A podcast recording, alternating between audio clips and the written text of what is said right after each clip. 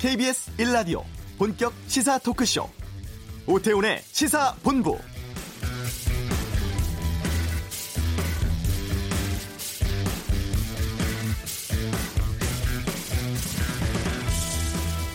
교육부 자료에 따르면 학교 폭력 집단 가해 학생 수가 2015년에 2,500여 명에서 2017년 5,100여 명으로 두 배 이상 늘었습니다. 지난주에도 중학생이 또래들에게 폭행을 당하다가 아파트에서 추락사하는 안타까운 사건이 있었죠. 학교 폭력은 세계적으로도 중요한 사회적인 문제가 되고 있습니다. 발생 빈도 수도 문제지만 갈수록 흉포화해지고 있어서 더 큰 문제죠. 하지만 현행 학교 폭력 예방 대책은 폭력이나 괴롭힘에 대해 가해 학생의 퇴학 조치와 같이 임시 방편적으로 대응할 뿐 본질적인 해결책을 제시하지는 못하고 있습니다. 오태훈의 시사본부 잠시 후 이슈에서 전문가 연결해 학교 폭력 문제 심층적으로 다뤄보고 해법 모색해보는 시간 갖겠습니다. 개인 간 대출을 중개해주는 P2P 대출 사기가 급증하고 있다고 하죠. 경제 브리핑에서 짚어봅니다. 2부 정치를 둘러싼 가감없는 설전 정치화투 국회 예산심의 문제 또 급변하는 20대 지지율을 바라보는 여야의 날선 의견 듣겠습니다. KBS 라디오 오태훈의 시사본부 지금 시작합니다.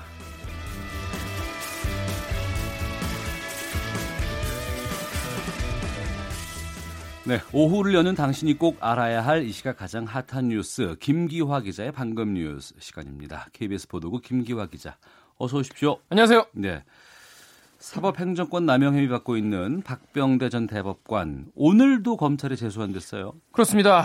어젯밤 11시 50분에 이 14시간 정도 조사받고 집에 갔거든요. 네. 갔다가 오늘 오전 10시에 다시 나와서 조사를 받고 있는 겁니다. 어, 제 조사에서 뭐 재판 개입 같은 거 했냐 대부분 이 혐의를 부인한 것으로 전해졌습니다.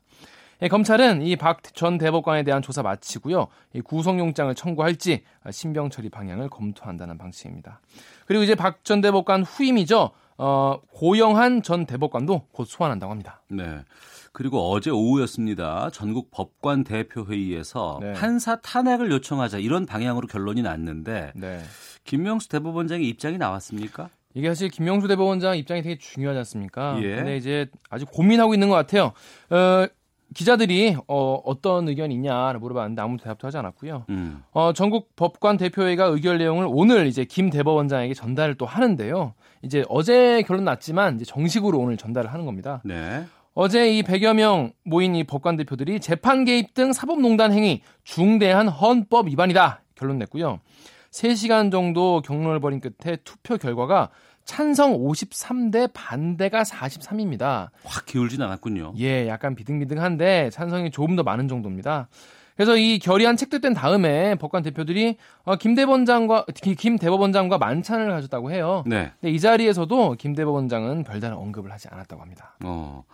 그런 이 판사들의 탄핵 제안에 대해서 여야 반응은 지금 어떻게 나오고 있어요?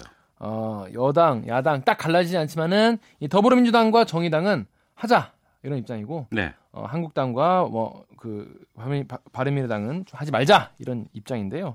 더불어민주당의 홍영표 원내대표는요 법관 회의가 제안한 탄사, 판사 탄핵 이 국회가 적극 검토해야 한다라고 말했고요. 이 탄핵 소추 논의도 이제부터 시작해야 한다라고 밝혔고 정의당 이정미 대표는요 여기보다 더 한 발 더 나가서 여당이 검토가 뭐 검토하자 이게 아니라 결단을 해야 된다 바로 음. 하자 네네. 판사 탄핵에 동의하는 정당들이 논의 테이블부터 만들자라고 제안했습니다. 자유한국당은 반매, 반대 입장이 분명한데 이 사법농단에 연루된 판사들의 중대한 헌법 위반 행위 아직 무엇인지도 명확하지 않다. 그리고 판사 탄핵 제안하는 게 삼권 분립에 어긋난다 이런 주장입니다. 네. 바른미래당도 이 사법농단 사건 검찰 조사 진행 중이고 탄핵 대상을 특정하기 어렵다. 사법부 독립에 침해될 수 있다 하면서 반대했습니다. 네.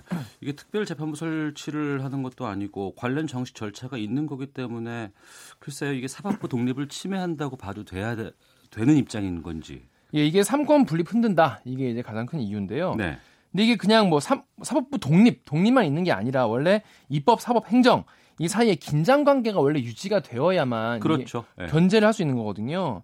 그렇게 따지면 뭐 국회의원들은 뭐 법도 안 지켜도 되- 되고 음. 또 행정부는 국정감사를 받을 이유도 없, 없는 것이죠. 음. 긴장 관계가 필요 없다면.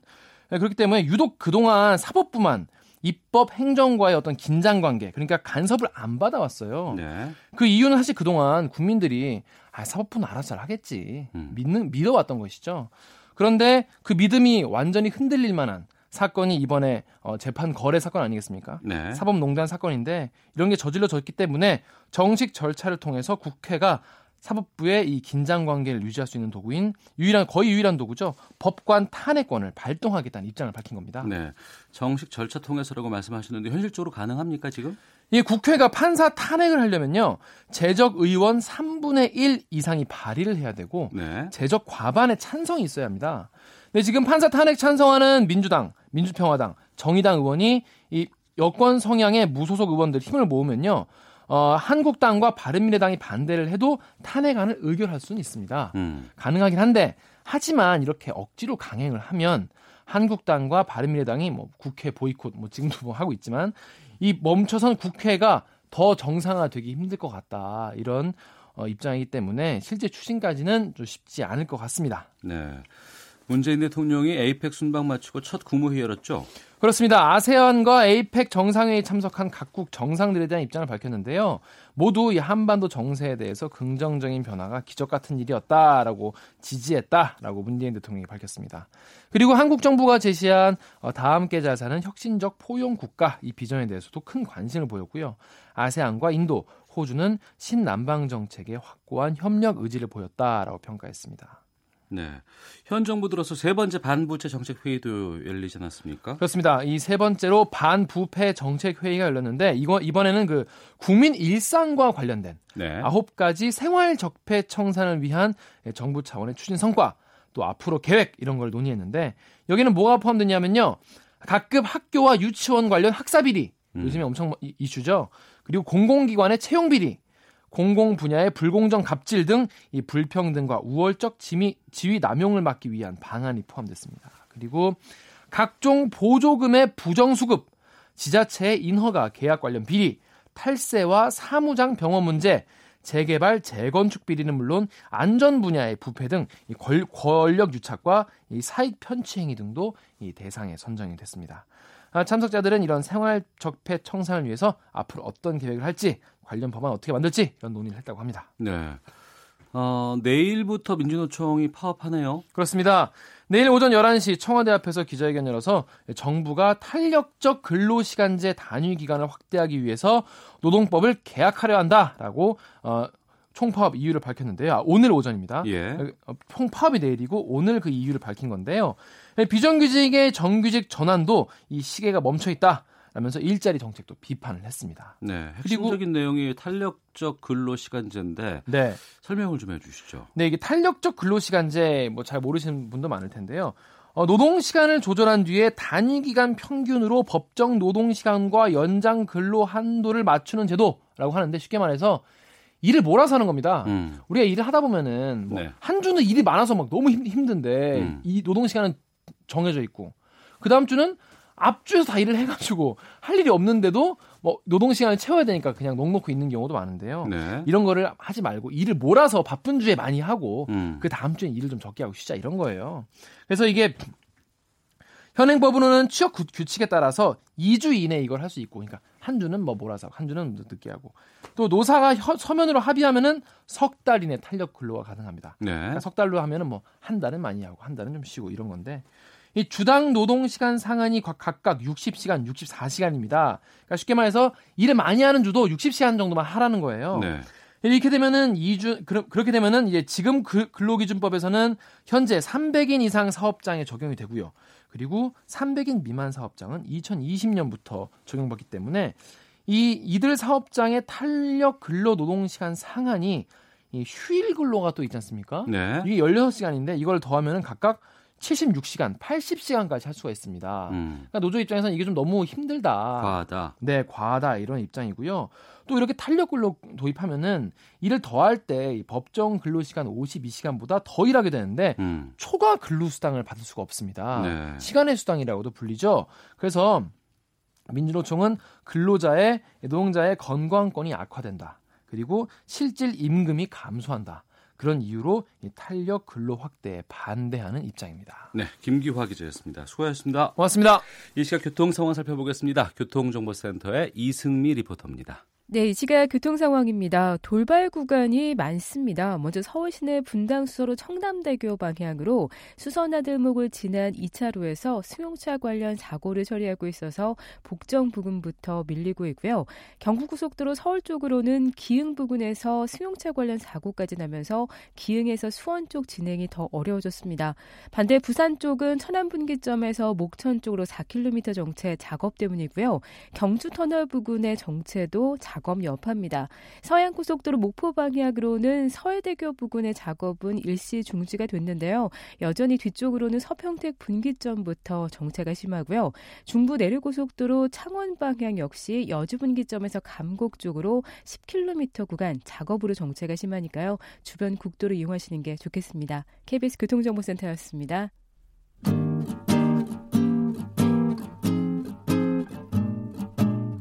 KBS 1라디오 오태훈의 시사본부 여러분의 참여로 더욱 풍성해집니다. 방송에 참여하고 싶으신 분은 문자 9730번으로 의견 보내주세요. 애플리케이션 콩과 마이케이는 무료입니다. 많은 참여 부탁드려요. 네, 인천에서 중학생이 또래 집단 폭행에 못 이겨서 극단적인 결과로 이어진 사건 뉴스 통해 접하셨을 겁니다. 오늘 시사본부에서 이 문제 좀 살펴보고요. 또 왜 이런 일이 반복해서 일어나는지, 또 우리 아이들을 지키기 위해 어떤 지혜가 필요한지 말씀을 좀 나눠보도록 하겠습니다. 청소년 폭력 예방 재단 청예단이라고 줄여 부르는데요. 김승혜 상담사 본부장 연결하겠습니다. 안녕하십니까? 네, 안녕하세요. 예, 먼저 이번 사건 어떻게 보셨는지부터 좀 여쭙겠습니다. 네, 뭐 현장에서 직접 아이들 만나는 저로서는 너무나 마음 아프고 안타까운 사건이고요. 네. 또 가장 사실은 또래와 행복하고 또 활동적인 시간을 보내야 되는 중학생 시절인데 음, 이 폭력으로 인해서 또 이 폭력 피해로 인해서 죽음에 이른 상황이 사실 너무나 안타깝고 또 한국 사회에 아주 큰 과제가 아닐까 이렇게 생각을 하고 있습니다. 네. 게다가 그 가해 학생이 피해 학생 옷을 빼앗고 그걸 또 입고 경찰에 출두했다고 해서 많은 분들이 좀 놀라셨고 네. 좀 당황스럽기도 하는데 과거와 비교할 때 최근 학교 폭력이 좀 더 심해지고 흉폭화되는 것이 아닌가 우려도 되거든요. 네. 사실은 이제 학교 폭력은 굉장히 많이 이슈가 됐었고요. 예. 그다음에 학교 폭력의 어떤 뭐 양적인 수치는 증가도 하고 사실 감소도 하는 여러 가지 변화 양상을 보였는데 네. 사실 어떤 단순한 수치보다 이 안에서 일어나고 있는 이 유형이나 양상들이 음. 점점 성인 못지않게 좀 잔인해지는 면도 있고 예. 또 여러 가지 매체 발달 같은 거 뭐 문제로 인해서 사이버 폭력이나 또 이런 부분들이 이제 부가돼서 같이 일어납니다. 그러다 어. 보니까 예전에 그냥 학교에서만 겪었던 정말 이 오프라인상에서만 겪었던 폭력 문제가 예. 어떻게 보면 24시간을 지배하는 이 폭력에서 벗어날 수 없는 구조로 만들어져서 어. 아이들이 훨씬 더 또 우리 청소년들이 고통을 겪는 게 심해진다라고 또 많이 지금 파악되고 있습니다. 네. 예. 이런 사건들을 저희가 뉴스로 접할 때 보면 뭐 장애인 학생이 타겟이 된다거나 뭐 다문화 가정의 어린이들이 타겟이 된다거나 아니면은 뭐 좀 이렇게 본인이 좀 이렇게 내성적이고 이런 학생들이 좀 집중돼서 된다는 뉴스들도 많이 접하고 있는데 네. 어, 이번에도 보니까 러시아 어머니를 가진 다문화 청소년이라는 이유로 집단 폭행을 당했다는 사실 때문에 많은 분들이 놀라워하고 있습니다. 네. 여기에 대해서는 어떤 의견이세요?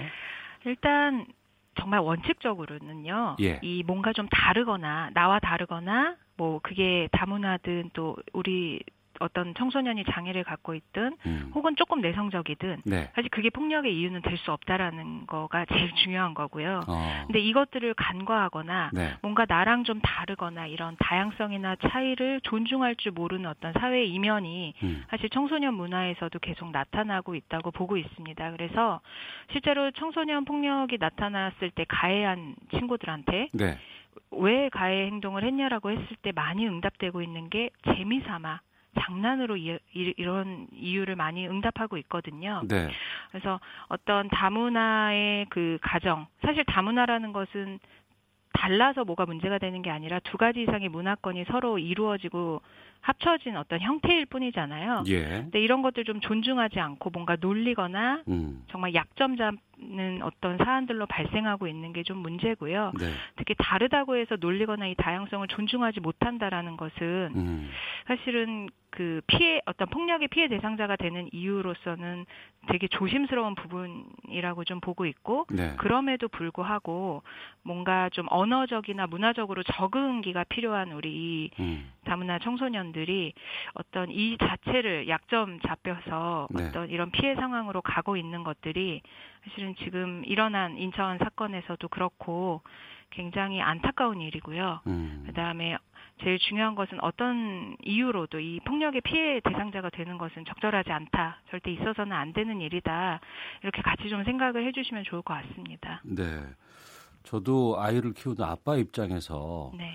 그러니까 제가 다니는 학창 시절을 생각하고 이런 뉴스들을 접하게 돼요. 그리고 판단하게 됐는데 네. 앞서 말씀하신 걸 들어보니까 뭐 지금은 뭐 온라인, 오프라인 상으로 뭐 24시간 계속해서 이전과는 다른 여러 가지 양태들이 지금 반복되고 있는 것 같은데 네. 특히 참 예민한 시기잖아요. 청소년기가. 네. 이럴 때 이렇게 반복적인 학교 폭력에 시달리면 어, 어느 정도로 코너에 몰리게 되는지도 좀 설명을 좀 해주세요. 네. 실제로 저희가 학교 폭력 피해를 경험했던 친구들한테 이제 물어봤을 때 네. 이 학교 폭력 피해를 경험한 청소년들은 대개는 정말 학교에 가기 싫어지는 이 등교를 거부하거나 음. 또는 가, 본인에게 가해 행동을 한 어떤 대상자에게 복수하고 싶은 충동 네. 또 굉장히 우울해지고 대인 관계를 하기 어려워진 어떤 심리 정서적인 어떤 고통들 음. 그리고 더 심하게는 이제 스스로 자해하거나 어. 자살하고 싶은 충동도 이 피해 경험을 가진 친구들한테서는 한 40% 정도 네. 응답률이 나타날 정도 로 굉장히 많이 나타나고 있습니다. 어. 그리고 이 중에서는 또 실제로 시도하는 친구들도 굉장히 많고요. 그래서 예. 이 학교 폭력이라는 것이 아까 말씀하신 대로 우리 기성세대들이 예전에 자라면서 겪었던 어떤 친구 간의 이제 다툼 이런 것이 아니라 음. 정말로 죽음까지 생각할 만큼 굉장히 고통스럽고 네. 이 청소년들이 가장 성장하면서 중요하게 생각하는 이 또래 관계에서 배제되고 소, 그 배척당하는 경험이거든요. 어. 굉장히 아이들에게 많은 고통을 주는 문제라는 거. 예. 그렇기 때문에 굉장히 심각하다는 거를 우리 같이 공감하고 진짜 도왔고 조력해야 되는 중요한 문제인 것 같습니다. 피해 학생들이 그렇게 힘들고 어려운 환경까지 내몰리게 되는데 정작 가해 학생들은 다른 이유 없이 그냥 재미로 네. 이게 더 충격적으로 들리기도 하는데 네. 이렇게 상담 받아 볼 경우나 아니면 하시다 네. 보면은 이렇게 심각한 폭력 겪는 아이들이 보내는 일종의 무슨 뭐 시그널이라든가 구조 요청의 신호 같은 것들이 있지 않겠습니까? 네, 크게는 이제 두 가지로 나뉩니다. 예. 정말로 아무 소용이 없고 또 보복이나 알려지는 것 자체가 두려워서 신고를 못하는 아예 도움을 요청하지 못하는 아이들도 있고요. 예. 반대로 평소와 굉장히 다른 어떤 모습들을 보이는 이 시그널이 이제 나타나는 경우들도 있습니다. 그래서 이번 인천 사건 같은 경우도 어머님의 인터뷰에서 보면 네. 아이가 평소와 다르게 본인이 좋아하는 음식을 좋아한다고 말하지 못하거나 아. 또 친구들하고 같이 있을 때 굉장히 위축되고 겁먹은 모습 들이 있었다라고 이제 말씀하신 내용이 있거든요. 예. 그렇게 우리 아이가 평소보다 뭔가 안색이 안 좋거나 기운이 없거나 또 친구들과 있을 때 굉장히 힘들어하거나 음. 또 요즘에 아이들 스마트폰이나 이런 것들 많이 이용하잖아요. 예. 그런 걸 이용할 때 굉장히 예민하거나 뭔가 누군가가 이거를 보는 것에 대해서 되게 불안해하거나 음. 뭔가 평소와 다른 어떤 모습이 있으실 거고요. 있을 거고요. 예. 그거는 일차적으로 가정에서 또는 친구들은 알 수 있는 상황들이 있을 겁니다. 그래서 이것들을 별거 아니라고 보시지 마시고 혹시 무슨 일 있니? 뭐 도와줄 게 없니? 그 다음에 어떤 이야기라도 하면 들어줄 수 있다라는 정도로 조금 그 구조 요청 시그널을 보낼 수 있게끔 언제든지 도와줄 수 있는 사람이 주변에 있다는 걸 좀 같이 알려주시면 음. 그래도 우리 피해를 경험한 친구들이 네. 어, 조금이라도 도움을 요청하는데 용기를 가질 수 있을 것 같습니다. 어. 그러면 우리 아이가 그 피해자가 되는지 아닌지 이거 점검해 보려면 뭘 봐야 돼요? 어, 일단은 중요한 거는 그 평소에 폭력에 대해서 어떻게 생각하고 있는지 예. 지금 한국 사회에서 모든 세대를 아울러서 이 폭력이라는 화두를 던졌을 때 어떤 게 폭력이인지 아닌지에 대해서 굉장히 이견들이 많습니다. 예. 그래서 평소에 친구들하고 지낼 때 또는 폭력에 대해서 어떻게 어떻게 인식하고 있는지 어. 또 최근에 학교에서 친구들하고는 어떻게 놀고 그러니까 노는 형태 예. 어떻게 어울리고 있는지 생활은 어. 떤지 이런 것들을 조금씩 점검해 보시면 예. 그래도 우리 아이가 아, 폭력에 대해서 저렇게 어, 민감도가 없나 음. 또는 아 알고 있구나 제대로 네. 이런 것들을 좀 아시고 그 다음에 혹시 그거로 인해서 파생되는 어떤 또래 관계 문제 같은 것들이 있는지를 좀 먼저 점검해 보시고 나면 음. 그래도 우리 아이가 학교에서 어떤 또는 학교 폭력의 피해자가 어, 되고 있을지 또는 혹시 그런 위험이 있는지를 이야기할 수 있는 시작이 되실 수 있을 것 같아요. 네. 네. 혹시라도 이제 대화를 나눠보다가 그 네. 피해가 의심되는 것들이 나오면 네. 뭐 해야 돼요? 제일 중요한 건요. 예. 많은 청소년들이 말하고 있습니다. 부모님한테 도움을 요청하고 싶은 게 항상 도움 순위에서 1순위인데 예. 감정적으로 응대하시지 마시고요. 어. 사실은 이 문제로 인해서 제일 힘든 건 아이잖아요. 예, 예. 그래서 아이의 이야기를 좀 들어주시고 듣다 보면 자꾸 부모님들이 음. 따져 묻거나 아니면 어, 감정적으로 예, 예. 대응을 하시는 경우가 많아요. 예. 아이의 이야기를 충분히 들어주시고 어떠한 경우에도 폭력을 당했다는 거에 있어서 자녀에게 원인이 있다는 생각하지 마시고 음. 좀 심리적 아 충분히 네가 얘기하는 거 내가 들어줄게 도와줄게 네. 이렇게 어, 도움을 줄 수 있다라는 좀 안정감도 주시고요. 음. 다만 이 피해 사실이 좀 있다라고 했을 때는 어떤 일들이 있었는지 조금 뭐 육하 원칙에 의거해서 조금 네. 증거나 네. 상황에 대해서 파악하셔서 음. 학교나 또는 부모님이 하실 수 있는 또는 외부 전문기관의 상황에 대한 도움을 좀 요청하셔서 해결하시면 네. 그래도 어, 아이를 좀 안정시키면서 도와주실 수 있는 방법일 것 같습니다. 네. 네. 청소년 폭력 예방재단 김승혜 상담사 본부장과 함께 말씀 나누고 있는데요. 특히 요즘에 이제 SNS라든가 뭐 카카오톡 등을 이용해서 이루어지는 정서적인 폭력들도 있다고 해요. 뭐 네. 용어로도 뭐 사이버 불링인가 이런 얘기까지 나오던데 네. 이런 건 어떻게 대응해야 되는지 저희는 잘 모르겠거든요. 네. 일단은 사이버 불링의 특징은 굉장히 파급력이 크고요. 예. 내가 원하지 않더라도 음. 온라인 공간에서 그 피해자가 될 수도 있습니다. 그렇죠. 갑자기 어떤 뭐 단체 대화방 같은 데 불려가거나 네. 또 내가 원하지 않았지만 메시지라든지 어떤 뭐 언어 그 사이버 폭력 상황에 놓일 수가 있습니다. 그래서 당황하지 말고 일단 그 상황에 대해서 똑같이 폭력적으로 뭐 언어나 욕설이나 이런 걸로 응대하지 말고요. 일단 그 상황에서 내가 원하지 않는다. 음. 나는 지금 이거 굉장히 불쾌하다라고 표시, 그러니까 의견을 좀 표시하고요. 네. 그다음에 그 상황에 대해서도 좀 전에 말씀드린 것 같이 그냥 그냥 두면 사라지는 현상이 아닙니다. 폭력은 그래서 어, 도움을 요청할 수 있는 방법들, 뭐 부모님도 있고 성인도 있고 학교도 있고 또 외부 상담 기관도 있고요. 음. 어, 내가 이런 상황이 있는데 내가 어떻게 하면 좋겠는지를 좀 묻고 알렸으면 좋겠습니다. 네. 일단은 표현할 수 있어야 그 다음에 어. 도움도 줄 수 있거든요. 예. 그래서 그런 부분들이 좀 같이 우리 청소년들도 부모님들도 알고 대처해 주시면 좋을 것 같고요. 사이버 폭력도 분명한 폭력입니다. 그냥 음. 어, 지나가는 일이 아니기 때문에 그 부분에 대한 민감도도 서로 같이 좀 대화하시고 같이 인지하시면 좋을 것 같습니다. 네.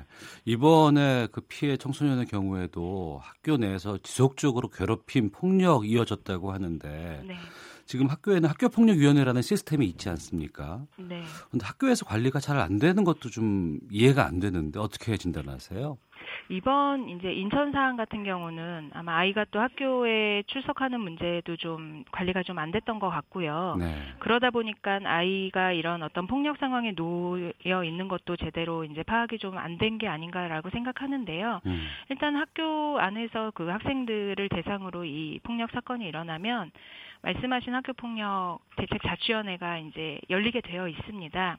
다만 이것이 어, 사실 원기능은 아이들을 보호하고 선도하는 것이 원기능인데 자꾸 어른들의 싸움이 되는 형태들이 많습니다. 예를 들어서 어. 학교나 교사가 인지하고 제대로 처리를 안 해주거나 피해 측이나 가해 측의 양측 부모님들의 어떤 감정 싸움이 발생되는 경우들이 많아서 제일 중요한 것은 학폭위 시스템이 제대로 작동하려면 아이들의 상황이 어떤지 그리고 아이들을 어떻게 보호하고 선도를 할 것인지 음. 이런 것들이 먼저 우선적으로 네. 잘 작동이 되어야만 음. 우리 아이들을 좀 보호하는 데 도움이 될 것 같고요. 예. 2차적으로 지금 인천 사안은 이제 학교 밖에서 굉장히 성인 범죄 수준의 사안이 발생했습니다. 네. 그럴 때는 이제 소년법이나 범죄 관련된 시스템도 같이 작동을 해서 음. 사실은 학교 안에서 학교 폭력 대책 자치위원회는 교육적 목적의 조치를 취하기 위한 기능 기구이고요. 네. 이제 이 정도의 어떤 범죄 수준의 청소년들에게는 그에 맞는 제대로 된 선도 시스템이 또 적용이 되어야만 사실 이런 문제들을 해결하는데 그래도 조금은 더 도움이 될 거라고 생각을 하고 있습니다. 예, 많은 분들께서 의견 주고 계시는데요. 휴대전화 뒷번호 9623 쓰시는 분께서는 저도 엄마의 입장에서 이런 뉴스 들으면 눈물이 앞을 가립니다. 김경태님, 청소년법 폐지가 답입니다. 7451 번호 쓰시는 분, 가해 학생은 어떻게 지도를 해야 할지 혼을 내도 설득해도 자꾸 반복됩니다라고 의견 주셨는데요. 최근에 뭐 가해 학생에 대해서 소년법 폐지해라, 뭐 성인들과 네. 동일한 형법 형량 적용해야 한다. 강경 대응해야 한다는 엄벌론이 힘을 얻고 있는 상황이긴 합니다. 오랫동안 이렇게 상담도 해 주시고 이 학생들 접하신 입장에서 김승혜 본부장께서는 이런 주장에 대해서 어떤 입장이신가요? 일단은 그 청소년 폭력 문제는 혼자 해결할 수 있는 문제는 절대 아닙니다. 이 네. 어려움을 겪는 청소년들한테 이제 올바른 해결자나 조력자가 되어야 되는데 가장 이슈는 폐지나 어떤 보 이렇게 찬반의 문제가 아니라요. 음, 계속 변화하고 있고 잔인화된 이 청소년 범죄에 대해서 네. 경중이나 유형에 따라서 다르게 뭔가 적용할 수 있는 현재 체계를 개정하는 게 제일 중요하다고 생각하고요. 음, 이 잔인한 범죄를 저지르는 청소년의 강력 범죄가 증가하고 있는 추세거든요. 네. 그러면 이 청소년들에 대해서 그냥 소년이기 때문에 봐주는 것이 아니라 선도나 보호 처분을 어떻게 제대로 할 것이냐, 음, 이 아이들을 어떻게 개선하고 바꿀 것이냐, 네. 이 부분이 사실은 더 중점적으로 논의돼야지 무조건 폐지를 한다. 로만 이렇게 너무 보기는 좀 이 문제는 이렇게 focusing이 좀 다를 것 같습니다. 음, 그리고 가장 중요한 것은 이 존폐 여부가 아니라 네. 피해자 보호가 충분히 되게 음, 그리고 가해를 한 청소년한테는 그 범죄의 경중에 따라서 그에 응당한 조치가 이루어지게끔 네. 지금 현재 소년법 체계가 조금 아주 디테일하게 좀 전면적인 개정이 필요하다고 생각하고 있습니다. 음, 그렇군요. 많은 지혜가 좀 모아져야 될 것 같습니다. 우리의 네. 미래가 밝을 것인지 아니면 어두울 것인지 이 부분이 상당히 좀 중요하지 않을까 싶네요. 자, 청소년 폭력 예방 재단의 김승혜 상담 사업 본부장과 함께 말씀 나눴습니다. 오늘 말씀 고맙습니다. 네, 감사합니다. 헤드라인 뉴스입니다. 북핵 협상에서 한미 간 원활한 공조를 위해 마련된 한미 워킹그룹이 현지 시간 20일 공식 출범합니다. 고용세습 국정조사 등을 요구하며 자유한국당이 국회 일정을 전면 보이콧한 가운데 오늘 열릴 예정이었던 국회 상임위원회 회의도 대부분 열리지 않을 것으로 보입니다. 학부모에게 폐원 계획을 안내하거나 지역교육청에 폐원을 신청한 사립 유치원이 지난주보다 10곳이 더 늘어 모두 70곳으로 집계됐습니다. 현재 폐원이 확정된 곳은 두 곳이며 교육청에 폐원을 신청해 심사가 진행 중인 곳은 모두 9곳입니다. 이국종 아주대 교수가 명예 해군 중령으로 진급합니다. 이 교수는 지난 2011년 아덴만 여명작전에서 총상을 당한 석해균 당시 3호 주얼리호 선장을 살려낸 공로로 2015년 7월 해군 홍보대사에 위촉되면서 명예 해군대위 계급장을 받았습니다. 올해 면세점 매출이 최대 기록을 경신하고 있습니다. 면세업계는 사드 보복 여파가 지속되고 있지만 중국인 보따리 상들의 싹쓸이 쇼핑 덕분에 면세점 매출이 는 것으로 분석했습니다. 지금까지 라디오 정보센터 조진주였습니다.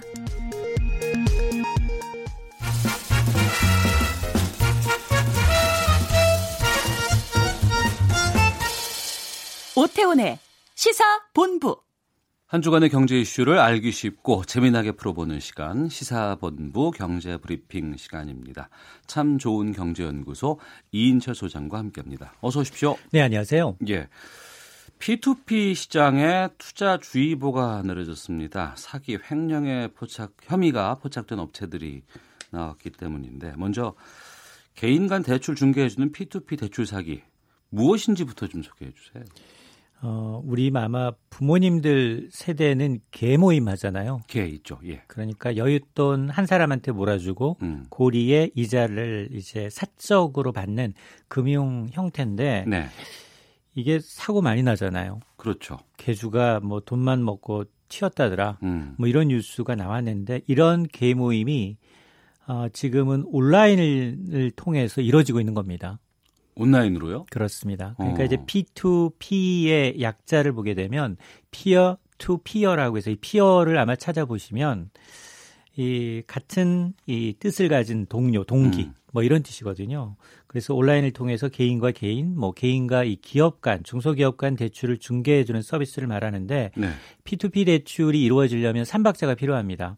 우선 이 돈을 대부업체 이게 이 P2P 업체죠. 개주 역할을 하는 음. 이 P2P 업체는 대출자와 투자자를 연결해주고 양쪽에 수수료, 중개 수수를 챙기는 그런 플랫폼 사업자고 두 번째가 이제 투자자가 있어야겠죠.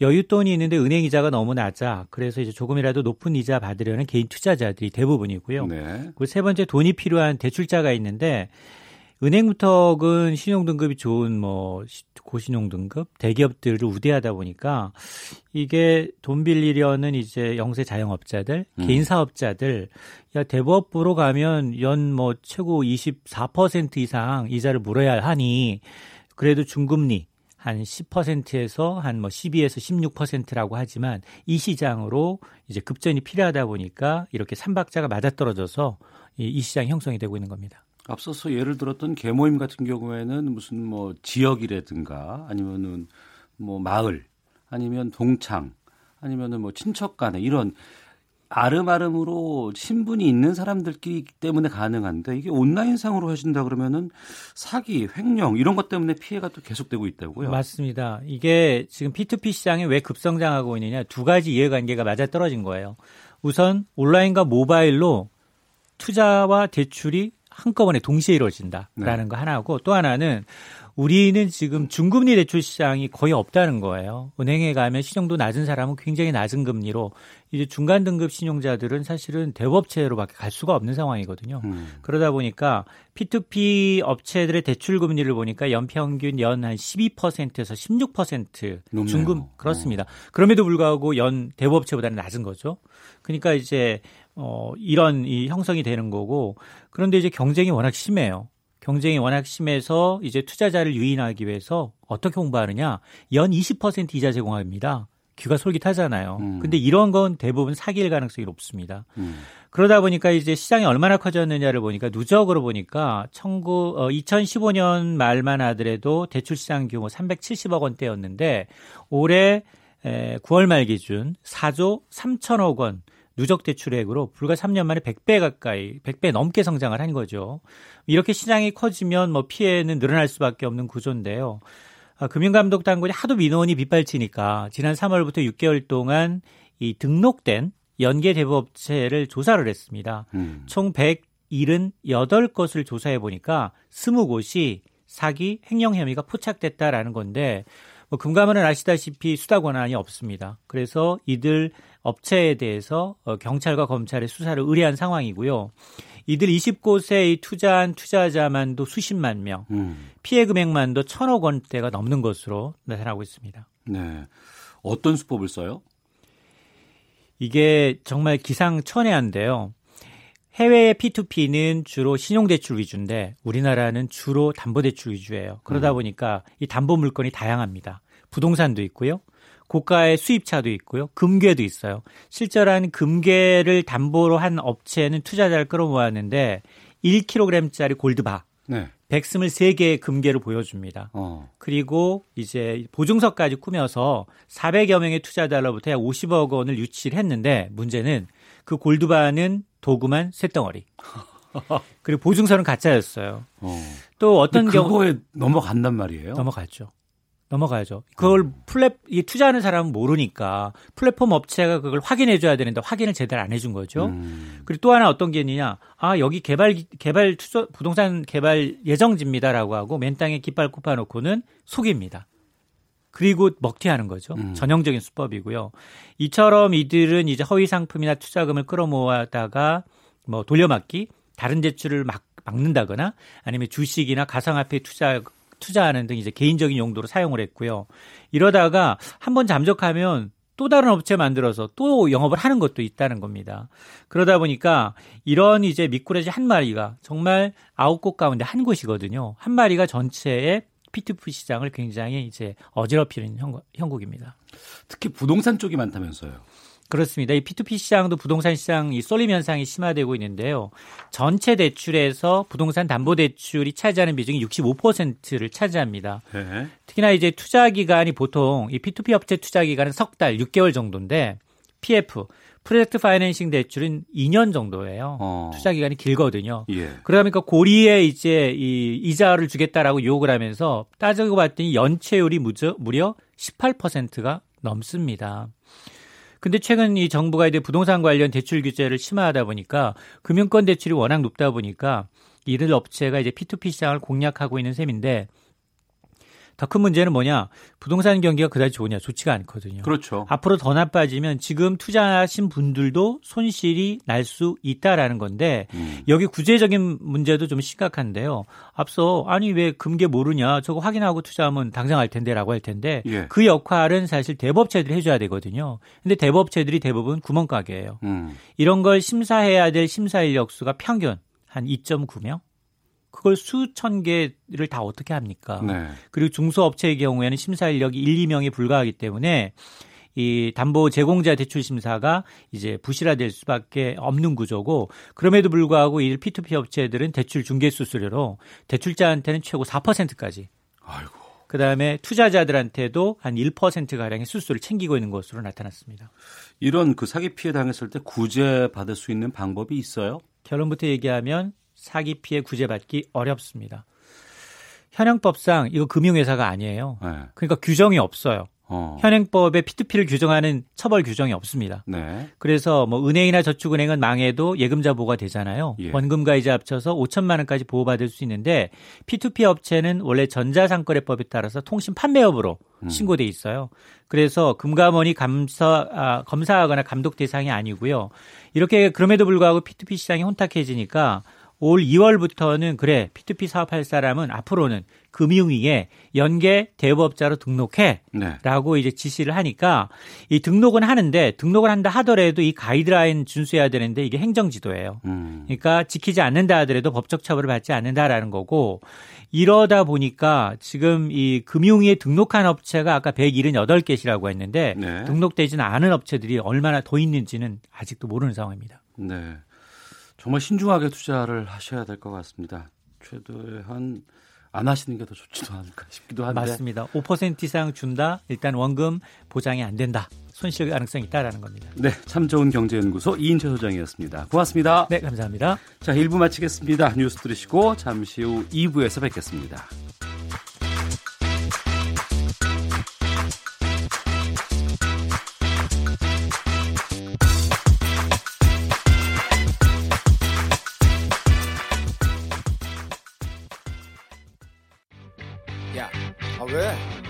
시간에 뭐하냐?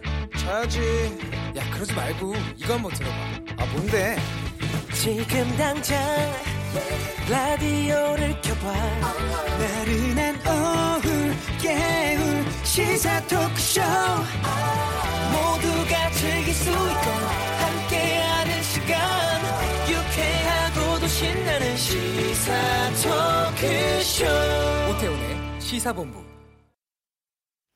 네, KBS 라디오 오태훈의 시사본부 매주 화요일 현안 둘러싼 여야 의원들의 가감 없는 설전 정치화투 시간입니다. 어, 더불어민주당의 박경미 의원, 자유한국당의 백승주 의원 두 분 나오셨습니다. 두 분 어서 오십시오. 네, 안녕하세요. 예, 안녕하십니까. 경상북도 구미의 자유한국당 백승주 의원입니다. 예. 네, 저는 더불어민주당 박경미 의원입니다. 저는 비례대표 의원이고요. 현재 서초을 지역위원장 맡고 있습니다. 네, 소개를 다 해주셔서 고맙습니다. 예. 이번에 그 민주당 공식 유튜브 채널에서 서울대 출신 국회의원 3인방이 알려주는 수능 꿀팁 편에 출연하신 모습을 제가 봤거든요. 새우튀김 때문에 힘드셨다는 얘기도 아, 거기 예, 나오고 보셨군요. 수학의 신으로 나오셨던데 이런 활동들도 요즘 많이 하시는 것 같아요 의원들이.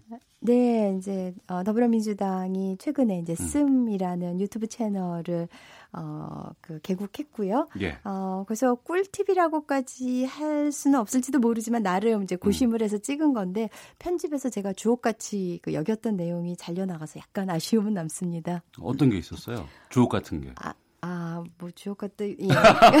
거기 이제 예를 들어서 뭐 이제 수능 금지송이라는 게 있잖아요. 예, 예. 왜냐하면 반복적인 멜로디나 가사 이거 음. 포함하는 중독성 있는 노래를 시험 전에 들으면 시험 볼 때 그 노래가 머릿속에서 계속 그 플레이 되잖아요. 그걸 예. 수능 금지송이라고 하는데 어. 저는 1982년 12월에 학력고사 봤어요. 예. 그래서 당시 최고로 유행했던 노래가 조용필의 고추잠자리였는데요. 어. 그래서 학력 고사 금지송으로 제가 언급을 했고 뭐 엄마야 나는 왜 그 구절도 이렇게 불렀는데 그게 다른 멘트와 결합되면서 좀 어색하게 나오기도 했고 좀 아쉬움이 좀 개인적으로는 있습니다.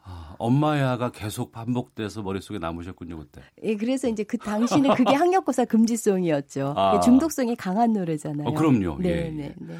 뭐 아. 근데 정말 이번에 불수능으로 수험생들 음. 상심이 클 텐데 나만 어려웠던 거 아니니까 많이 기운들 내시기 바랍니다. 네, 상임위 교육이 맡고 계신 분이라서 또 이게 수능에 관련된 여러 가지 얘기도 좀 해주셨고요.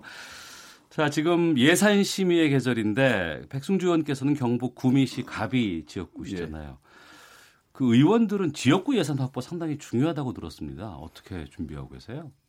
예, 저는 상임위원회 예산 활동에도 많이 열- 집중을 했습니다. 예. 제가 국방위원회에 있습니다. 음. 국방의 어떤 대전환기에 있기 때문에 네. 예, 국방 예산을 제대로 점검해 주는 것이 음. 제가 할 일이다 생각을 했고요. 예. 어, 북한 핵과 관련한 어, 여러 가지 차원에서 협상이 진행 중이었지만은 음. 어, 북한에 대한 군사 대비 태세를 갖추는데 한치의 차질이 없도록 네.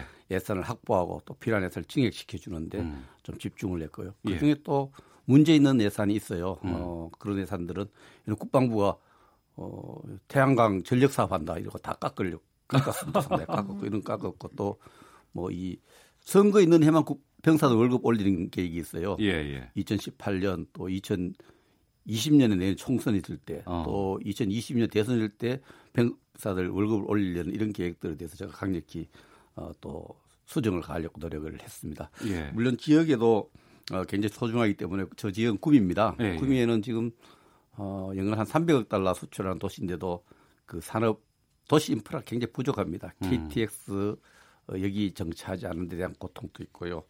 또 거기에 또 고속도로 진입로가 추가적으로 마련돼야 돼. 국, 부- 예, 구미 북쪽을 북구미라고 합니다. 북구미 네. IC 신설에 따른 예산을 추가 확보하고 또 어, 구미 공단이 불황에 빠졌기 때문에 공단 활성화 또 공단이 오래되었기 때문에 공단을 재생시키고 현대화시키고 음. 리빌딩 하는데 리모델링 하는데 확보하는 이런 예산 또 확보하는데 어, 총력을 기울이고 있습니다. 예. 알겠습니다. 지금이 예산국회라고 우리가 흔히들 얘기를 하고 있습니다. 근데 자유한국당 쪽에서 정기국회 일정을 지금 전면 보이콧한 상황이고 세 보니까 20대 국회 들어서 15번째 네. 보이콧 지금 상황이라고 하는데 예산안 기한이 이제 12월 2일로 알고 있고 그 기한 내 통과가 될 수 있을지 지금 고민입니다. 먼저 자유한국당 쪽에서는 왜 보이콧하고 계시는 그, 거예요? 어, 어떠한 이유에서든 어, 국회가 어떤 활동하는 것이 좀 일시 중지되는 이 보이콧하는 상황을 만드는 데 대해서 네. 정치인으로서 예. 어, 국민들에게 송구스럽게 생각을 합니다. 그러나 우리 한국당이 어, 제1야당으로서 이 보이콧 할 수밖에 없는 상황에 대해서 국민들에게 좀 이해를 구해야 할 것 같습니다. 아, 국회가 가을 되면은 어, 주요한 법안도 심의하고 예산을 다루고 또 국정조사를 하지 않습니까? 네. 국정조사 기간에 이루어졌던 주요한 식별된 주요한 국- 국민적인 그 어젠다를 어, 잘 마무리 짓는 후속 조치가 필요합니다. 음. 어, 이 우리 자유한국당이 이번에 국정조사 기간에 어, 식별해내고 밝혀낸 가장 중요한 일은 어, 지금 고용 세습이 일부 공공기관에서 진행되고 있고 채용 비리가 만년에 있다는 사실을 밝혀졌습니다. 특히 서울시 교통공사 문제죠. 여기에서 어, 모든 야당들이 함께 이거 국민들이 지금 취업 절망에 청소년들이 얼마나 또 국민들이 고통스러워합니까? 그래서 이거는 하나의 그 어, 철저한 조사와 후 마무리가 필요하다. 그래서 예. 서울시 교통공사 고용 음. 채용 비리에 대해서 국회가 갖고 있는 고유한 어떤 국정조사를 하자. 예. 이걸 또 여당이 약속을 받지 않고 이걸 예산 통과시켜 주면은 우리 요구가 잘 관철이 안 돼요. 흐지부지하기 되기 때문에 어, 이거 하고 이제 예산안 처리하고 좀 같이 고려할 수밖에 없다. 그래서 간단한 문제입니다. 이미 주요 야당이 다 어, 합의를 했던 사안이고 그러니까 공공기관 채용비리 국정조사 특위를 받아주면 예산안 심의하겠다. 국정조사 그 받아주면 예산 심의를 하겠다는 것이 우리 당의 방침입니다. 박경미 네. 의원님 말씀해 주시죠. 네, 지금 차이가사께서 말씀하신 대로 지금 국회 보이콧이 15번째인데요. 이건 이제 네. 취미를 지나서 이제 지병이라고 할 수밖에 없고요. 지병 중에서도 이건 만성 질환인지 급성 질환인지 모르겠습니다. 저는 후한무치의 급치라고 생각을 하고 일단 뭐 집권 여당으로서 국회 파항에 대해서는 저 죄송하다는 말씀 일단 국민들께 드리고요. 아, 지금 말씀하신 게 국정조사 건인데요. 어, 그러니까 그걸로 지금 일관하고 계세요. 근데 아시다시피 그 서울 교통공사 관련해서는 감사원 감사가 진행 중이고 네. 그 결과를 놓고 어, 추후에 결정해도 되는 문제죠. 음. 그러니까 사실 음, 감사원은 그 감사를 전문으로 하는 기관이잖아요. 그런데 국정조사는 차분하게 체계적으로 조사한다기보다는 정치 공세의 성격이 강하기 때문에 네. 일단 진행 중인 감사원 감사가 나온 후에 하자. 음. 근데 국정조사 받지 않으면 어떤 국회 일정에도 응하지 않겠다는 거는 전 정말 무리수라고 생각을 합니다. 이게 정말 국회가 입법기관인데 입법기관이 이렇게 법을 안 지켜서야 되겠습니까? 그래서 어, 저희가 안 하겠다는 게 아니라 예. 일단 감사원 감사 결과를 보고 예. 그리고 추후 논의하자는 거고 지금 너무 기한이 지금 촉박하지 않습니까? 음. 지금 째각째각 마감이 다가오고 있어서 저희도 굉장히 마음이 급한데 자유한국당에서 국정조사 이거 하나로 계속 그 어, 보이콧의 명분을 삼고 있어서 저희는 유감이라는 말씀을 드릴 수밖에 없습니다. 예산안 먼저 처리하고 감사원 감사 보고 국정조사 응할 수도 있다고 말씀하시는 것 같은데 그 예산 어떠세요? 과정에서 일어나는 어떤 예산에 대한 감사 기능이 감사원에 있죠. 예. 또 여러 가지 직무 감사의 영역이 있습니다만 국회 기능으로서의 국정 감사하고 그 감사원의 기능하고는 질적으로 또 여러 가지 국민에 주는 메시지가 완전히 다른 겁니다. 음. 감사원 감사를 기다려서 어, 몇 개월 지나서 또 몇 년 지나서 하겠다는 이야기는 국정조사를 사실상 거절하는 거죠. 안 하겠다는 이야기입니다.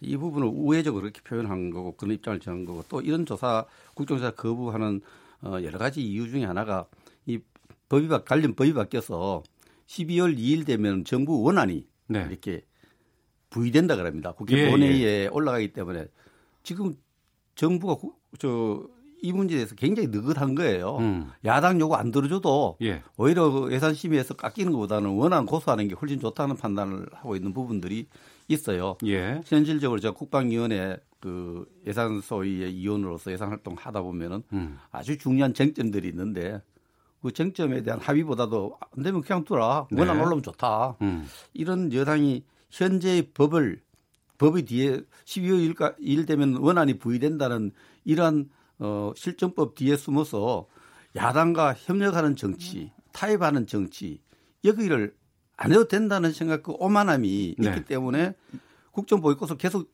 유도하는 거예요. 이런 부분에 대해서 뭐 존경하는 박경미 의원이 우- 우리가 하고 있는 이런 부분에 대해서 뭐 후한무치하다는 표현은 조금 지나치다 생각하고 이런 것도 다 지금 집권 여당이 야당할 때 하던 것을 우리가 배운 겁니다. 근데 배운 게 100가지를 배운 것 중에 한 가지 기술 살짝 쓰고 있는 겁니다. 그걸 가지고 후한무치했다면 야당 후한무치한 방법 집권한 거예요. 그래서 12월 2일까지 그냥 갈 수 있는 게더 속내 아니냐라고 의견 아닙니다. 주시던데. 저희는 어 지금 말씀하신 대로 예산 심사 이제 계속 지연이 되면 정부안이 그대로 부의되는데 혹시 그거를 은근히 기다리는 거 아니냐 이런 예. 뉘앙스를 말씀하셨는데요. 절대 아닙니다. 그러니까 문재인 정부가 심혈을 기울여서 짠 예산이지만 그대로 가는 것은 정부로서도 굉장히 부담이 있는 거죠.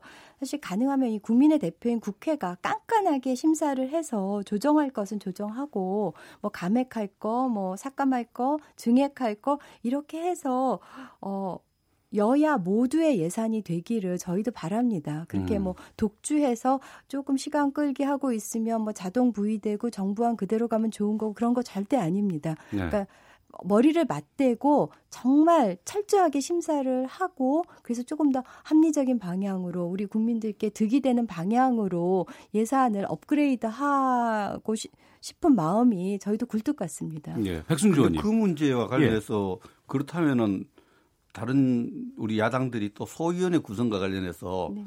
그 여당이 한 석 정도 양보해 달라 이러는데 네.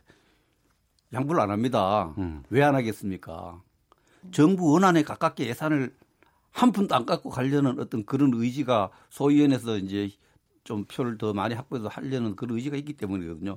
정말 진심으로 협치, 이 다당제 구조 속에서 어, 어 야당이 여당이 미처 정부가 미처 발견하지 못했던 예산을 편성하면서 편성 권한을 이용해서 편성하면서 예산 과정 속에서 못했던 부분들이 야당 의원들이 좀 더 날카롭게 비판해주고 어, 더해주고 감해주기를 바란다면은 소위원회 구성도 좀 여유 있게 여당이 양보하면 될 것 같아요. 그러니까 소위원회라고 얘기하는 게 이제 예산, 예산 구성을 예. 하는 소위원회. 예산 결산 위원회 안에서 사실상은 전체 회의가 있고 지난주에 예, 예. 예산 결산 위원회를 했습니다만은 그 안에 사실 어, 이 소위원회를 구성 소위원회가 전부 항목별로 또 그러니까 지금 이게 15석이고 네. 지금 그 바른 아그 민주당에서 요구하는 거는 현재로서는 민주당 7석, 자유한국당 6석, 바른미래당 1석이 지금 아닌 거고. 예. 그 자유한국당 쪽에서는 민주당 6석, 자유한국당 6석, 바른미래당 2석, 그리고 이제 비교섭단체 1석 이 정도로 해서 16석으로 지금 요구하고 있는 상황인가요? 다당제 구조를 좀 특징을 반영을 해야 된다. 예, 예. 이런 입장이죠. 네. 어. 네. 그 박경임 의원님, 예. 네, 그 예결 위에 이제 예산안 조정소위원회, 네. 이제 예산소위라고 부르는 거 예전에 이제 뭐 개수조정소위라고도 했는데 이제 예산소위라고 하죠. 그 예산소위 이제 구성에서 지금 난항을 겪고 있는 건데요. 어, 지금 어, 비교섭 단체의 의원들이 28명이나 되잖아요. 예. 그러니까 여기에 이제 당연히 그, 어, 소위 어, 몫을 줘야 되죠. 그런데 지금 이제 15석을 가지고 지금 이제 서로, 어, 그, 각을 세우고 있는데. 있는 건데요. 예, 예. 지금 자유한국당이 얘기하는 6, 6을 한다고 하면은요. 자, 음. 그러니까 저희가 129석이고 자유한국당 112석이죠. 17석이나 차이 나는데 어떻게 6석씩 같 같이 갔습니까? 음. 그리고 비교섭 단체는 당연히 한석을 줘야 되는 거예요. 그러니까 저희가 예전 관례들을 보면은 네. 9석이었던 꼬마 민주당 시절에도 예산 소위에 그 몫을 줬어요. 근데 지금 음. 비교섭 단체가 28석이나 되거든요. 그러니까 당연히 거기는 줘야 되는 것이고.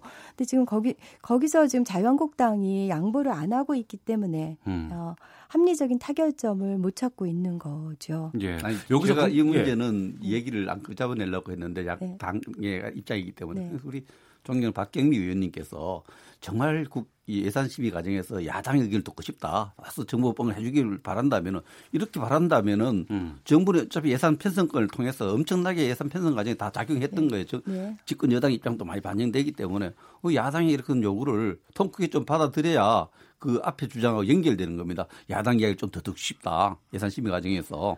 그래서 제가 그런 문제를 보면은 정부 원안을 가져가기에 원안에 가깝게 예산 심의를 마무리 짓기 위한 여러 가지 정말 생각을 갖고 있지 않나. 여기 어, 존경하는 네, 백승주 의원님, 예, 백승주 의원님 같은 경우 이제 국방부에서 오래 계셨기 때문에 예.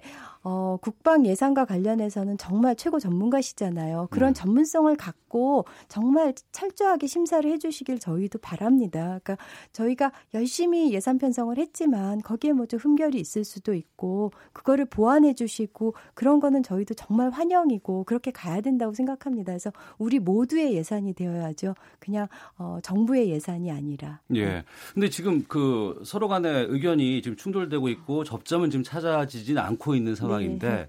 이런 상황에서 12월 2일까지 가면은 그냥 예산안이 정부 안대로 부의가 되는 거 아니에요? 네. 그건 막고 싶은 게 야당의 입장 그렇죠. 아니시겠습니까? 네. 어, 12월까지 어, 국회안이 안 나오면 정부 안에 일단 올라가는 거고요. 예. 과반수 의석을 확보하면 그걸로 의결할 수도 있습니다. 예. 그러나 예. 어, 그 굉장히 불행한 사태죠. 네. 그래서 어, 제가 볼 때는 큰 문제도 아닌 것 같아요. 그 서울시 교통공사 공공기관의 채용 비리는 현 정부가 지금까지 어, 출범한 이후에 채용 비리로 많은 어, 부분을 과거에 적폐해서 많은 그 했지 않습니까? 예. 그런 하나의 그 집권 뭐 거대하게 철학이랄까 전국 운영에 해왔던 어떤 그 정신으로 보면은 음. 이거는 야당이 안 할라 해도 여당이 앞장서서 하자 해야 됩니다. 아 그래요? 아니 고용 실습과 채용 비리 문제를 예. 우리 야당이 하지 않아 하지 말자 해도 음. 여당이 전수조사하고 국정조사하자고 나와야 될 사안이에요. 사안 성격으로 보면은 채용 비리를 아주 공공의적으로 어, 굉장히 이렇게 규정해 왔는데 어, 그 지금 서울시가 관련되고 지금 정부의 공공기관이 관련되니까 아 이건 감사원 감사 결과 보고 하자. 그러면 앞에 있었던 채용 비리를 감사원 결과만 보, 보지 안돼또 검찰 수사를 투입합니까? 이런 부분들은 앞뒤가 안 맞는 겁니다. 정부 여당이 이 국정조사 우리 한국당만 요구하는 게 아니고 다른 야당 다 요구하기 때문에 네. 어, 국정조사 요구를 흔쾌히 받아들이고 더 음. 적극적으로 받아들여 가지고 채용 비리 조사하고 세습 고용 조사해서 제도 개선하고 예, 마무리해 그 예정조사 주시고요. 이렇게 예. 하면 안 되겠습니까? 예, 박경미 의원님. 네, 왜 채용 비리는 저희도 뭐 묻고 가자는 게 아니라요. 그 감사원 감사가 좀 철저하게 진행이 되고 있으니까 그거 보면서 어 결정을 하자는 것이고요. 네. 그리고 그 지금 자유한국당에서 처음에 예산 심사 관련해서 현미경 심사 하시겠다고 했는데 이제는 시간이 촉박해서 망원경 심사도 못할 것 같아요. 그래서 음. 빨리 응해 주시기를 네, 바랍니다. 예, 청취자께서 의견 보내주고 계시는데요. 네. 어, 홍익 아, 국회의원과 동명이신이라고 하네요. 홍익표님께서 여당도 국민의 눈높이에 맞춰서 잘못된 것은 적극 조사에 응해야 합니다. 야당은 본인들로부터 거래로서의 정치가 아닌 국민 눈치 보는 정치해야 합니다라고 의견 주셨고요. 2583 뒷번호 쓰시는 분께서는 민주당 부탁드립니다. 남이 하면 뭐고 자기가 하면 뭐라고 하는 것 보면 한국당과 똑같습니다. 이번 선거법 개정도 당 이익만 찾지 말고 정말 원칙을 따져서 제대로 좀 해 주시기를 바랍니다라고 의견 주셨고요. 9347님 민주당이 야당 시절에 했던 기술을 조금 썼다 그러시는데 여당이 했던 것 중에서 좋은 것만 배울 걸 배워야죠. 우리나라도 협치라는 것 좀 해 봅시다라고 의견들 주셨습니다. 국회를 바라보는 국민들의 눈은 상당히 좀 따갑습니다. 네. 근데 이제 이 부분인 것 같아요. 그러니까 지금 이번에 파행이 나고 여러 가지 국회가 정상화되지 않고 있는데 지난번에 여야 합의했던 90개 그 민생 법안은 지금 멈춰 있는 상황 아니겠습니까? 뭐 거기 그 안에는 뭐 윤창호법도 이- 들어가 있을 것 같고 또 여, 여러 가지 어, 민생에 필요한 법들 지원법들 많이 네. 들어가 있는데 이 법들은 언제 처리가 될까요? 그러면 백승주 의원님. 글쎄요, 이 박용진 의원이 대표 발의한 유치원 3법이요. 네. 저희가 당론으로 채택을 해서 이번 정기국회 중에 통과시키려고 정말 열심히 노력하고 있는데요. 음. 제가 이제 교육인데 그리고 법안심사 소위인데요. 교육인 내의 12일에 안건으로 올렸는데 자유한국당에서 자체안을 가져온다면서 논의도 제대로 못했어요. 예. 근데 12월 초까지 자유한국당이 아마도 그 전희경 의원님 대표 발의하시는 것 같은데 그 유아교육법 어, 자유한국당 버전의 법을 발의하셔서 또 부지런히 그 12월 초에 심사를 하면 12월 7일이 마지막 그 정기국회 그 본회의 날이거든요. 그날까지 통과시킬 수 있지 않을까 하는 전 희망적인 기대도 해보는데요. 네. 어, 그러니까 법을 내시겠다고 하고 지금 뭐 다각도의 그 의견을 듣고 계시다니까 가능하면 빨리 그 법 내시고 그리고 같이 그런 병합 심사 할 수 있기를 바랍니다. 네, 백승주 의원님. 예, 지금 뭐 국민적 관심이 높은 법이 이제 유치원 3법이나 뭐 윤창호법 네. 이렇게 볼 수 있습니다. 어, 이 법을 제가 이제 유치원 3법이 가장 핵심적인 게 에, 이제 유치원 3법으로 이렇게 관심을 끌고 있는데 이 법을 이렇게 제- 이제 법안이 발의되고 저도 논의 가진 관심이 있어서 법안도 살펴보고 있습니다만 가장 중요한 것은 어, 사전에 우리가 예방 행정이 없었 예방 행정이 부족했거나 실패했고 실종됐던 거거든요. 예. 어떤 유, 유치원인 유치원이라든지 이렇게 유, 이런 데 운영하는 데 있어서 일탈이 일어났으면 정부 예산 쓰는 이 부분을 이것을 감시 감독해야 될 게 정부의 책임입니다. 음. 교육부 책임이고 그 이런 데서 전혀 그 책임감을 배- 그 느낀다면은 정부가 통렬하게 국민에게 사과해야 됩니다. 저는 평생을 맞벌이 하고 지금도 맞벌이 하고 있어요. 그 어린이집에 굉장히 신세를 많이 졌고 유치원에 신세를 많이 졌는데 저는 평생 그분들한테 신세 지고 빚졌다 생각하고 감사하게 생각을 합니다.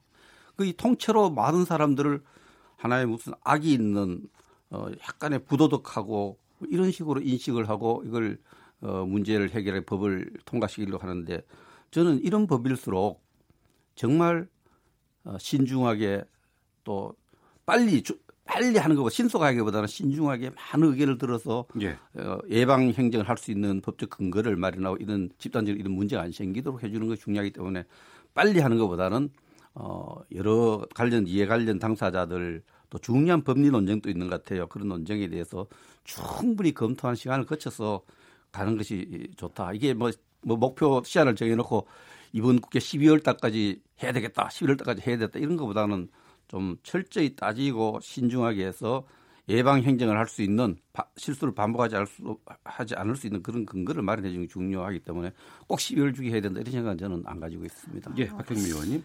글쎄요, 그러니까 그 유아교육 관련 그 공적 시스템이 미비할 때 그 어, 유치원 사립 유치원들이 기여해온 바를 저희가 어, 당연히 그 인정을 하죠. 그리고 선량한 교육자들이 대부분이라는 것도 알고 저희가 뭐 전체를 비리 집단으로 매도하는 거 아니고요. 그 공적에 대해서는 충분히 어 저희가 존중을 하고 있고요. 근데 지금 12일에 교육위의 법안 심사 소위에서 아직 나오지도 않은 법 을 가지고 병합 심사하자고 사실은 좀 무리한 요구를 하셨는데 저희가 그거를 어 그러니까 그래서 이제 진척이 못 됐고 그리고 그 이후에는 법안 심사 소위가 열리지 못하고 있는데 지금으로서는 그 12월 초에 내시겠다고 했으니까 거기까지 이제 기다려 보고 가능하면 저희도 이제 합의 정신을 따라서 어그 처리를 하려는 거고요. 어 지금 뭐 급하게 서두르지 말자고 하셨는데 아, 좀 한시라도 빨리 그 유치원 비리는 막아야죠. 그러니까는 음, 뭐 그 법안 내는 게 그러니까 유아교육법의 개정안이잖아요. 재정법 새로 만드는 것도 아니니까 서둘러서 작업해 주시고 가능하면 빨리 국민들의 염원이니까는요. 그거를 국회가 외면해서는 안 된다고 생각합니다. 지금도 뭐 시민단체나 그 마무리해 주시고요. 어, 예, 예. 어, 어머니들이 굉장히 그 애타게 기다리고 계십니다. 저희가 유치원 3법은 따로 더 네. 시간을 잡아서 더 다뤄야지 이게 너무도 또 팽팽하게 또 의견이 또 맞설 수 있는 내용이기 때문에요. 잠시 쉬었다가 계속해서 토론 이어가도록 하겠습니다. 헤드라인 뉴스입니다. 공직 내 성희롱이나 성폭력 사건에서 피해자를 보호하고 인사권자의 책임을 강화한 공무원 인사관리 규정이 마련됐습니다. 민주노총이 내일 총파업에 돌입합니다. 민주노총은 오늘 청와대 앞에서 기자회견을 열고 정부가 탄력적 근로시간제 단위 기간을 확대하기 위해 노동법을 개혁하려 한다며 총파업 이유를 밝혔습니다. 한국과 중국의 어업 지도선들이 양국 잠정조치 수역에서 26일까지 공동 순시한다고 해양수산부가 밝혔습니다. 2016년 해경의 섬광탄 작전 도중 중국 선원이 화재로 사망하는 사고 이후 공동 순시가 잠정 중단돼 왔습니다. 지난달 전국 주택 매매 거래량이 지난해 같은 기간보다 46.3% 늘었습니다. 국민 3명 가운데 1명은 일자리를 가장 걱정하는 것으로 조사됐습니다. 현재 가장 걱정하는 것으로 조사 대상 국민의 35.9%가 일자리를 꼽았고 건강 17%, 노후 생활 15% 등으로 답했습니다. 지금까지 라디오 정보센터 조진주였습니다. 이어서 기상청의 최영우 씨입니다. 네, KBS 미세먼지와 날씨 정보입니다. 현재 미세먼지 농도는 전 시간에 비해서 많이 나아졌습니다. 하지만 오늘 예보상으로 강원 영서나 충북, 광주, 전북, 경북은 나쁨 예보 나와 있고요. 그러니까 현재 일부 중부지방 그리고 서쪽, 내륙 일부에 노랗게 나타나는 지점이 있긴 한데 훨씬 초록색이고 파란 좋은 지점이 더 많아 보입니다. 현재 서울의 미세먼지 농도는 1세제곱미터당 25 마이크로그램밖에 되지 않아서 좋음 상태를 기록하고 있고요. 내 일은 전 권역이 보통으로 예상되는데 일부 수도권 지역은 약한 국외 미세먼지 유입으로 내일 농도가 약간 높을 수 있겠습니다. 오늘은 전국적으로 맑은 하늘 이어가고 있고요. 아침에 서울은 0도로 출발해서 이번 가을 들어 가장 기온이 낮았는데 일교차가 크게 벌어지면서 낮 기온은 평년을 웃돌아 어제보다 약간 높게 오른 상태입니다. 현재 서울은 12도를 넘어섰고요. 오늘 낮 최고 기온이 12도 이상 기온을 드러내고 있습니다. 전국이 10도에서 16도 분포를 보이겠고 내일은 비가 내리면서 낮부터 기온이 뚝 떨어져 서울은 내일 낮 기온이 8도밖에 되지 않겠고요. 목요일과 금요일은 서울이 영하 2, 3도 선에 머물고 대부분 내륙이 목요일부터는 영하권의 기온을 보이면서 아침 추위가 있겠습니다. 금요일 낮 기온이 서울 5도밖에 되지 않겠고요. 이번 주말 휴일 역시도 춥겠습니다. 우선 비 소식이 있는데 중부지방은 오늘 밤에 산발적으로 빗방울이 떨어지고 내일 새벽 한때까지 일부 중부지방은 비나 빗방울 예보 들어 있습니다. 이후로 내일 중부 남부지방은 낮부터 밤사이 비나 눈이 오겠고요. 기온이 떨어지는 오후 지나서 저녁 시간이 되면 이 비가 눈으로 바뀌어서 내릴 수 있기 때문에 내일 지역에 따라서는 올해 첫눈의 가능성도 있습니다. 남부나 제주는 내일 늦은 오후에 서쪽부터 비가 와서 목요일 새벽까지 좀 더 이어지는 곳 있겠습니다. 현재 서울 기온은 12.2도입니다. 지금까지 KBS 미세먼지와 날씨 정보였고요. 이 시각 교통 상황 이어드립니다. KBS 교통정보센터의 이승미 씨가 전해드립니다. 네, 이 시각 교통 상황입니다. 날씨도 겨울을 향해 가고 있고요. 도로에서도 겨울 채비가 한창입니다. 현재 중앙고속도로 부산 방향으로 전차로 차단하고 원주 휴게소 부근에서 폭설 대비 모의 훈련을 하고 있습니다. 원주 휴게소 안쪽으로 우회 운행하셔야겠고요. 중부 내륙고속도로는 창원 방향 여주 분기점에서 감곡 쪽으로 6km간 정체고요. 이 구간 지나는데 45분 정도 예상되고 있습니다. 청주 영덕고속도로 영덕 방향으로 문희 1터널 부근에 부근에서 회인 쪽으로 작업 여파로 5km 구간이 정체입니다. 서양고속도로 목포 방향으로는 서평택 부근 3차로가 작업 때문에 막혀 있고요. 서평택 분기점부터 6km 구간에서 여파를 받고 있습니다. 서울시내 동일로 영동대교에서 화양 사거리 쪽으로는 성수 사거리 부근에서 작업을 하고 있는데요. 이 여파 때문에 영동대교 북단부터 정체입니다. KBS 교통정보센터였습니다.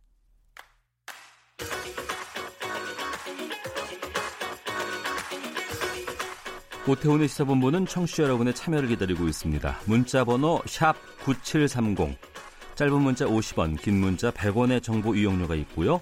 콩 게시판은 무료입니다. 생방송 중에 참여해 주세요.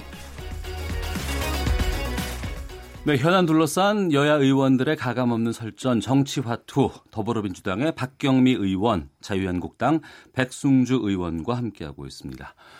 다음 주제로 가죠. 최근 문재인 대통령에 대한 주요 지지층인 20대 지지율이 급락해서 어, 여기에 대해서 많은 주목이 되고 있는 상황입니다. 갤럽 조사에 따르면 20대 지지율이 전통적으로 보수층이 많은 50대, 60대 이어서 세 번째로 문재인 대통령에 대한 부정적인 평가가 높았다고 하는데 20대 대통령 지지율 급락 원인 박경미 의원께서는 어떻게 분석하세요? 네, 민주당으로서는 뭐 매우 뼈아픈 지점인데요. 네.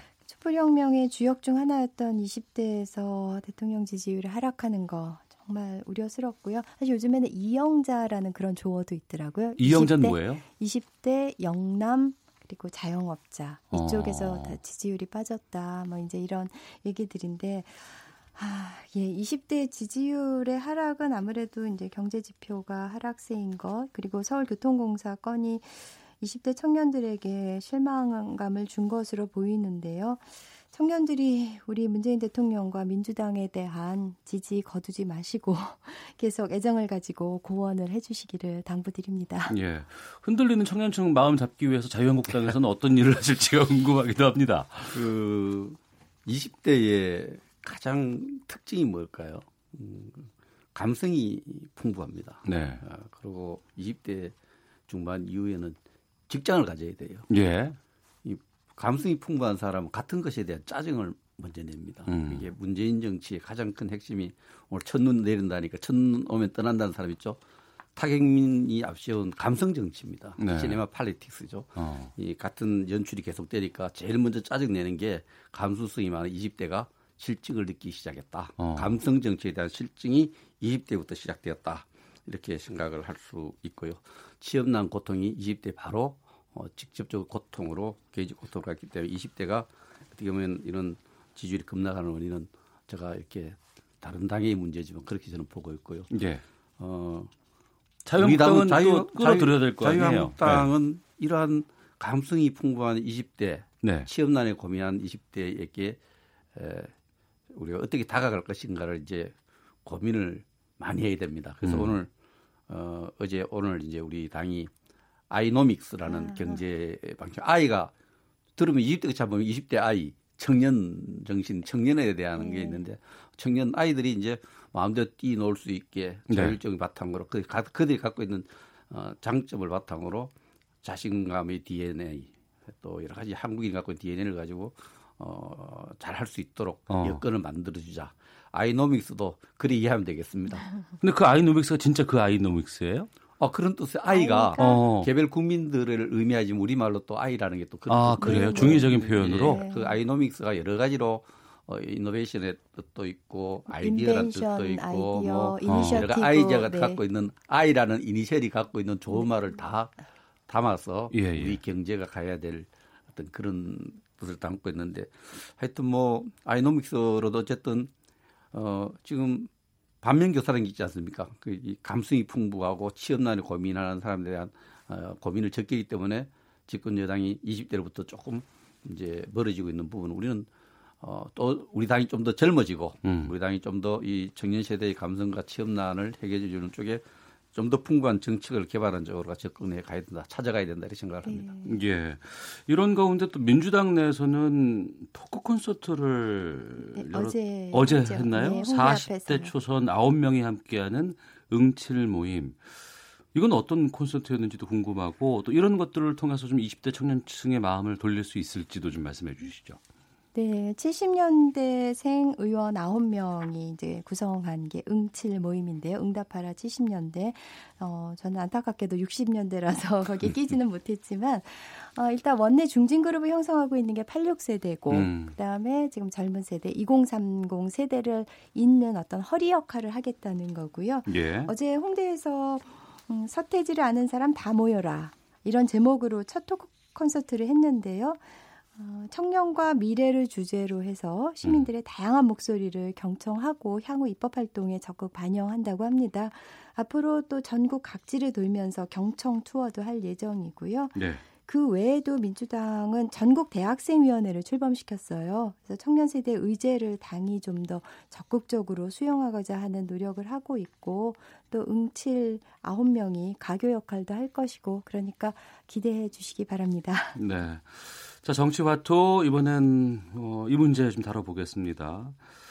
해경군 김씨 관련 사태를 둘러싸고 여권 내에서 처음으로 자체 진상조사 목소리가 나왔다고 합니다. 당 지도부가 법적 판단을 기다리겠다 이렇게 한 만큼 받아들여질 가능성은 좀 적어 보입니다만 그래도 또 당내에서도 여러 가지 이견들은 나오고 있는 상황인 것 같은데 박경미 의원님께서 좀 말씀해 주세요. 이 지사에 대한 지금 상황 어떻게 지금 전개되고 있는지 당내에서.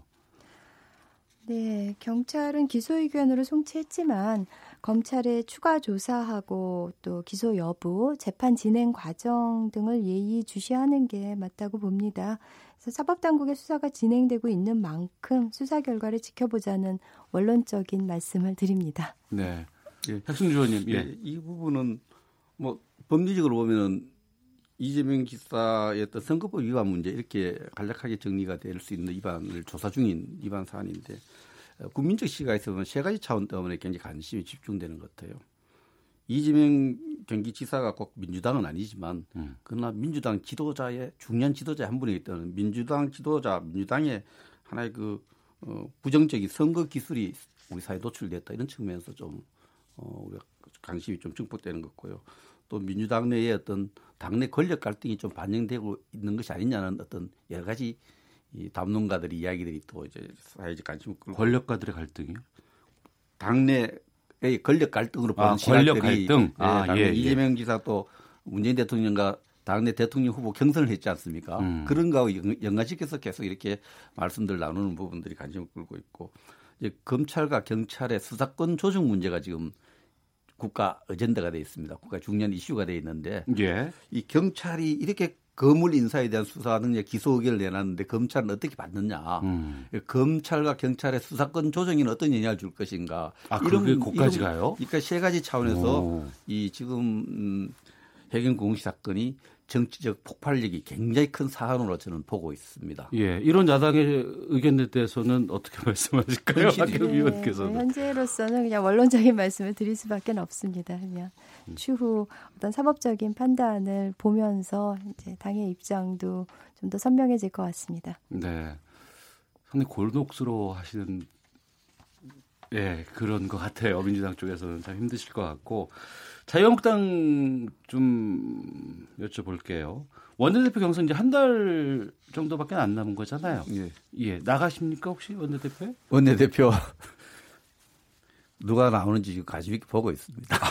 제가 직접 나가는 건 아니고요. 그런데 뭐 지금 질문하실 내용이 아마 개파 갈등 이런 이야기 좀 궁금해하실 것 같은데 지금 예, 궁금합니다. 예. 지금 이제 오늘 오늘 지금 현 순간까지 나와 있는 분들 몇 면을 보면 뭐 강석호 의원, 김학영 의원, 건성동 의원, 뭐 나경원 의원, 유기준 이런 분들이 거론되는데 네. 이분들을 다섯 분을 개파 갈등의 틀로 해석- 해석하는 불가능합니다. 음. 거의 같은 개파로 볼 수 있는 분들이 많고 또 이렇기 때문에 어, 지금 자꾸 언론에서 이것을 개파 갈등으로 자꾸 보고 싶어 하는데 개인의 친화력이나 개인의 정치력, 개인의 세력의 어떤 경쟁으로 보는 것이 자연스럽지 않나 생각이 들고요. 예.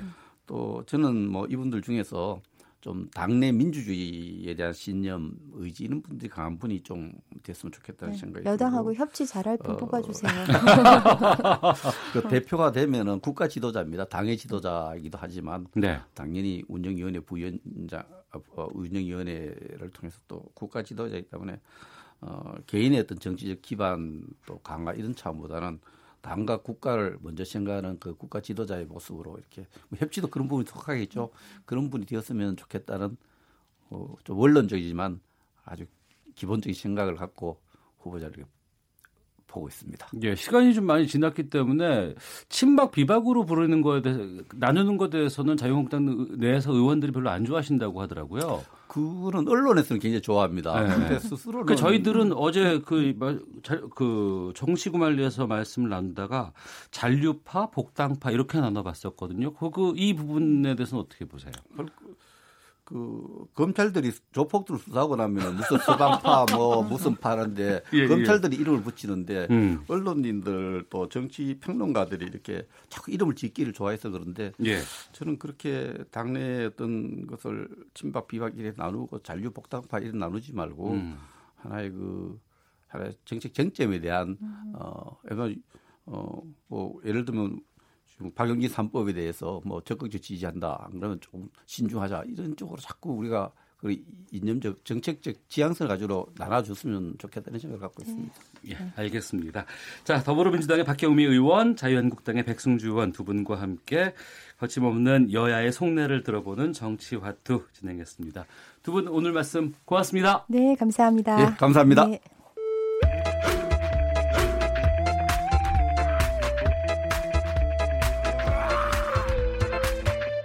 오태우래.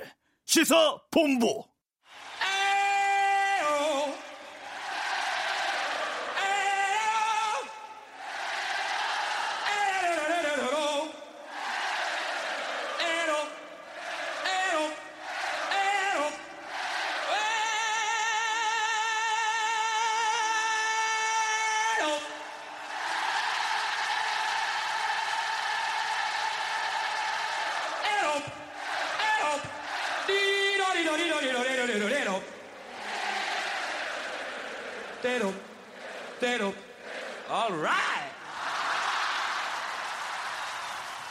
네, 영화 보헤미안 랩소디 속의 85년 라이브 에이드 공연에서 관객과 호흡하는 프레디 머큐리의 음성으로 하재근의 문화살롱 시작하도록 하겠습니다. 문화평론가 하재근 씨 나오셨습니다. 어서 오십시오. 예, 안녕하세요. 영화 보헤미안 랩소디 인기가 지금 어마어마하다면서요? 예, 뭐 이제 물론 천만 영화에 비하면야 뭐그그 정도 수준은 아니지만 음. 그래도 이 영화가 처음 개봉했을 때는 이게 그렇게 크게 히트할 거라고는 미처 생각하지 못했는데 네. 지금 헐리우드 블록버스터가 현재 개봉했거든요. 음. 신비한 동물들과 그린델 왈드의 범죄라는 헐리우드 블록버스터가 개봉을 했는데도 불구하고 네. 이 영화를 지금 밀어내고 음. 보헤미안 랩소디가 1위를 하면서 역주행으로 1위를 하면서 지금 300만을 돌파했으니까 예. 상당히 지금 큰 문화적인 사건이 벌어진 것이고 그리고 보통 이제 이런 영화 관객들이 젊은 층들이 많이 영화를 보러 가잖아요. 예. 근데 보헤미안 랩소디는 관객층 연령대가 엄청 다양합니다. 어. 젊은 사람부터 한 70대까지 그 각 연령대별로 아주 골고루 영화를 보러 가고 있어서 극장가에 이례적인 흥행 현상이 나타나고 있습니다.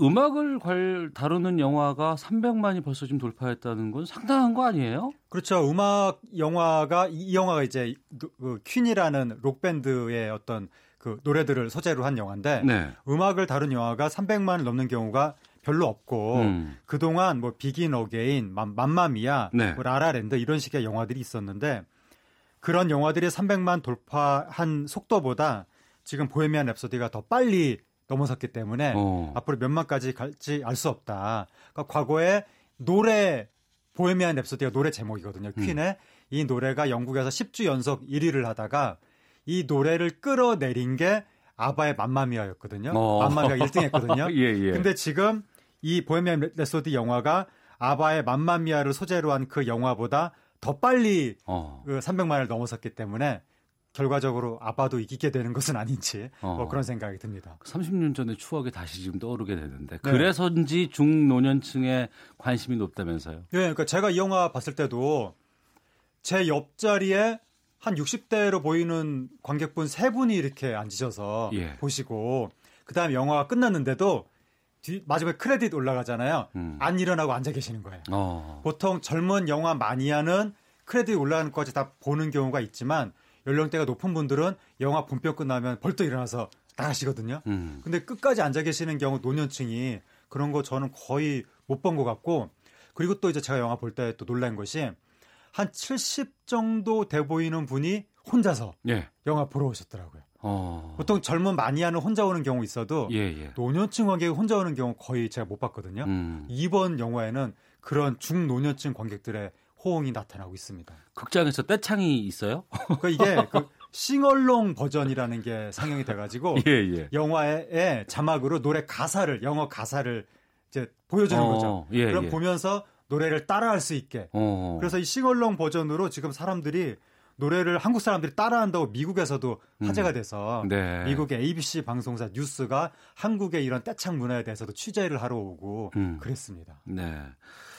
그룹 퀸, 또 리더 프레디 머큐리. 어떤 뮤지션이었는지도 좀 소개해 주시죠. 그러니까 저는 퀸이 이렇게 인기가 있었던 사람이었는지 깜짝 놀랐는데 퀸 옛날에 그렇게 인- 저는 몰랐는데 인기, 그렇게 인기가 많았는 줄그 음. 당시에 그런데 어쨌든 퀸의 인기와는 별개로 퀸의 몇몇 노래들이 너무 유명하기 때문에 그렇죠. 주- 옛날에 FM 라디오 듣고 우리 저기 젊은 옛날에는 젊은 사람들이 의뢰의 라디오를 들었는데 음. 퀸 노래는 의뢰껏 언제나 나왔거든요. 네. 그러니까 그 추억을 간직하고 있는 분들이 굉장히 많았던 것 같고, 음. 그러니까 퀸이 이제 어, 옛날에 락의 시대가 있었거든요. 락 밴드의 시대가 70년대까지.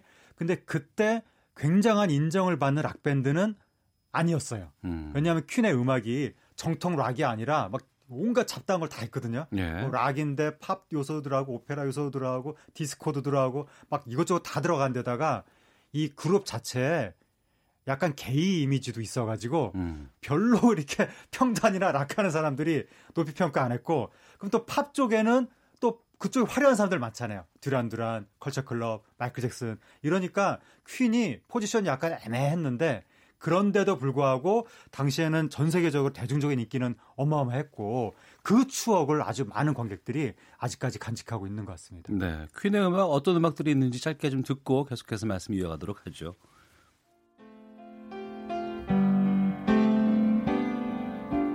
Love of my life, don't leave taken my love, and now desert me. Love of my life, can't you see?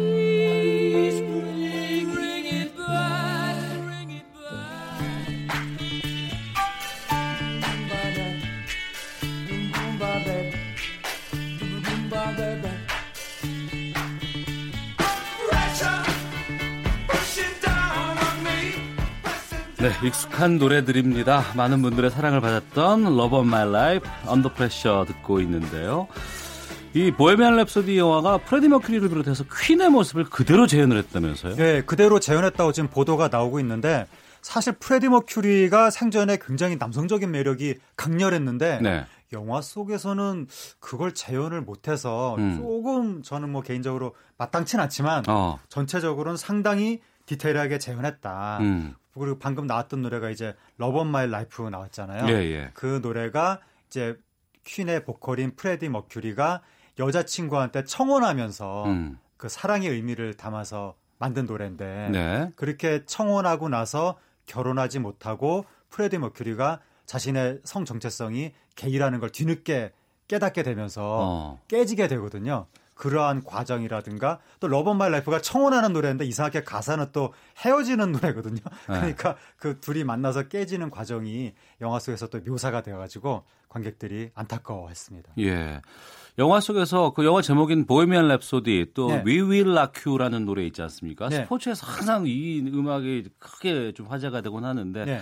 이거 만들어진 과정도 나오고 있다면서요? 네, 이런 영화가 이제 만들어진 과정들이 다 나오는데 그러니까 퀸의 대표곡들이 제목은 모르셔도 들으시면 아 이 노래구나 하고 CF에 하도 많이 나와서 네. 그런 노래들인데 그 중에서도 제일 유명한 노래 중에 하나가 보헤미안 랩소디고 이, 영, 이 노래가 만들어질 당시에 얼마나 당시 기존 기존 그 제도권 시스템에서 이 노래를 격렬히 거부했는지 음. 그게 나오면서 이게 이 노래가 도대체 뭐냐 왜 이렇게 기냐 그래서 막 음반사에서 발매 거부하고 평론가들한테 욕 먹고 그러다가 이 노래가 세상에 나왔다 네. 그런 것들이 이제 알려졌는데 그러니까 이 영화가 아 참 이 노래가 조금 전에 제가 Love of My Life가 여자친구한테 청혼하면서 만들었다고 했잖아요. 예, 예. 근데 그러고 나서 보헤미안 랩소디를 만들면서 프레디 머큐리가 자신의 성소수자 정체성을 깨달은 것이 아닌가. 음. 그러니까 이 보헤미안 랩소디 가사 이, 이 노래가 옛날에 금지곡이었었거든요. 예, 예. 왜냐하면 가사가 대뜸 나는 사람을 죽였어요. 이렇게 시작해요. 그러니까 음. 남자를 죽였어요. 이렇게 시작해서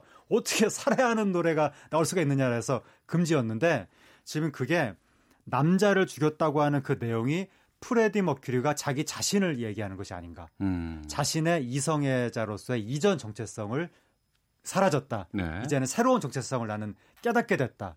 그래서 보헤미안 랩소디와 함께 커밍아웃을 하고 여자친구하고 헤어진 것이 아닌가. 음. 뭐 그런 이제 에, 스토리가 나오고 있습니다. 네.